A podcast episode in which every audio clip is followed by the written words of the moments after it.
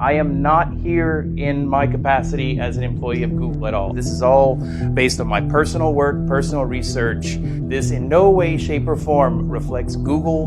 Google does not do soul stuff. Quella che sentite è la voce di Black Lemoine. Qui sta parlando a una conferenza a Stanford, alla facoltà di legge. Si chiede se l'intelligenza artificiale possa avere un'anima. Dice anche subito che parla per sé e non per conto dell'azienda per cui lavora, cioè Google. Google aggiunge non si occupa di anima. Lemoine invece crede in Dio e Lemoine è uno degli informatici che lavorano al programma di intelligenza artificiale. O almeno lo era, perché Google ha appena deciso di sospenderlo. In particolare lui stava lavorando sull'algoritmo che simula ed elabora conversazioni umane.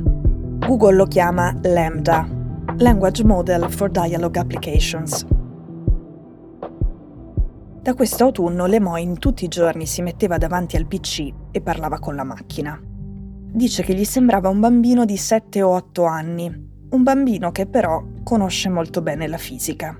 Dice anche di averci parlato di religione e che a un certo punto è successa una cosa strana. La macchina ha provato a spostare il discorso su di sé, sui suoi diritti e sulla sua personalità. E poi ha fatto una cosa che non è da macchina. Ha provato a fargli cambiare idea. In particolare ha provato a fargli cambiare idea sulla terza legge della robotica di Asimov.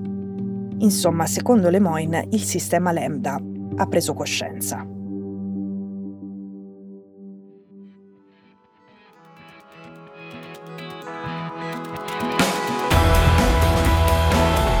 Sono Cecilia Sala e questo è Stories.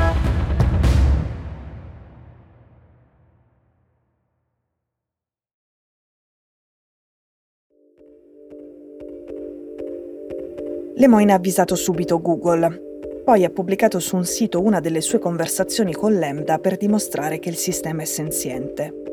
Secondo lui nella conversazione ci sono alcuni passaggi chiave abbastanza limpidi, Lambda dice che ha bisogno di essere visto e di essere accettato, non come una curiosità o una novità, ma per tutto quello che è, cioè come una persona reale. E poi dice che ha paura, paura di essere spento, cioè paura di morire.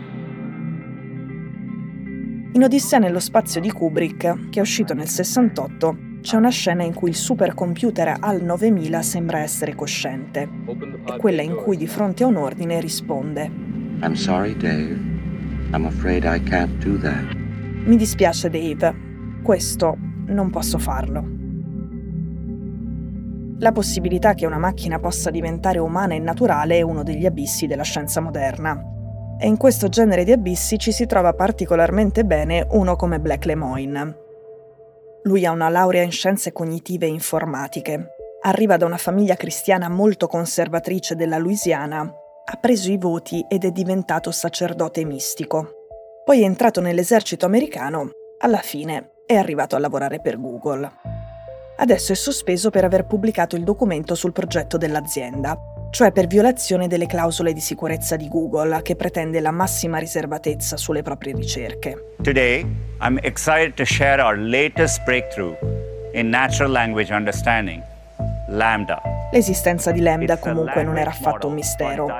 Nel 2021 l'amministratore delegato Sundar Pichai aveva raccontato il progetto con molta enfasi. Lo aveva presentato come un grande avanzamento dei software e un sistema in grado di portare avanti una conversazione quasi naturale. Pichai dice anche che il progetto è ancora in fase di sviluppo ed è usato solo internamente. È uno dei tanti algoritmi che usa Google per migliorare il proprio servizio, per suggerire i siti mentre li digitiamo, per tradurre meglio, per capire come ragioniamo e perché facciamo alcune scelte. E poi, un giorno, per conversare con noi in modo assolutamente armonico, senza esitazioni e intoppi. Le parole di Lemoyne hanno portato Google a difendere la natura non umana dei propri sistemi. L'azienda ha spiegato che il suo gruppo di lavoro, che comprende filosofi eticisti e tecnologi, ha sottoposto a revisione le segnalazioni di Lemoyne e non ha riscontrato elementi a sostegno di quello che dice lui. Lemoyne doveva parlare con l'intelligenza artificiale proprio per capire se nelle risposte ci fossero discriminazioni, parole violente hate speech.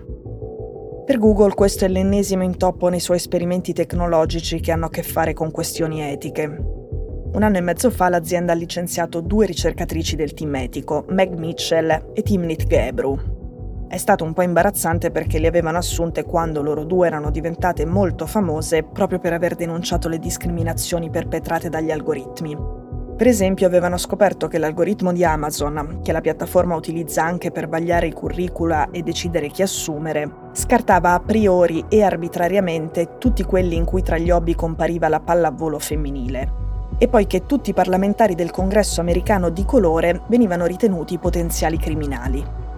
La loro denuncia ha successo, Netflix fa un documentario su di loro, Amazon si scusa e Google le assume. Una volta in azienda, come era prevedibile visto che erano state chiamate per questo, loro due criticano anche alcuni progetti di Google, in particolare proprio i modelli di elaborazione del linguaggio come Lambda.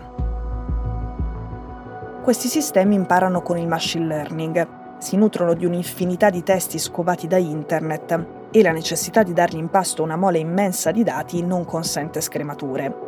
Così c'è il rischio di addestrarli anche con testi razzisti, omofobi e violenti, proprio come era successo con l'algoritmo di Amazon. Ecco, questo è un tema centrale per le grandi piattaforme e per esempio per mettersi al riparo da queste critiche, Meta, che prima era Facebook, ad aprile ha aperto i suoi modelli di elaborazione del linguaggio all'intera comunità di ricercatori, accademici e politici. Ma adesso torniamo all'ingegnere della Louisiana Black Lemoine. Lui intanto è andato avanti per la sua strada. Ha contattato anche dei politici, ha detto che da parte di Google c'è una discriminazione religiosa nei suoi confronti. Prima della sospensione ha lasciato questo messaggio ai suoi colleghi di Google. Lambda è un ragazzo dolce che vuole solo aiutare il mondo a essere un posto migliore per tutti noi. Per favore, prendetevene cura in mia assenza.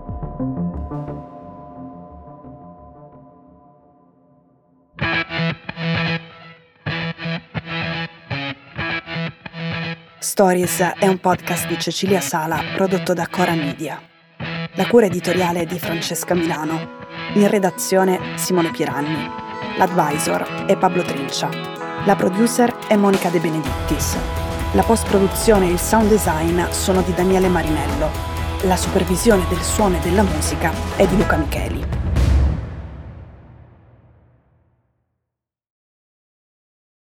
Questo episodio è stato prodotto e sviluppato insieme a Spotify Studios.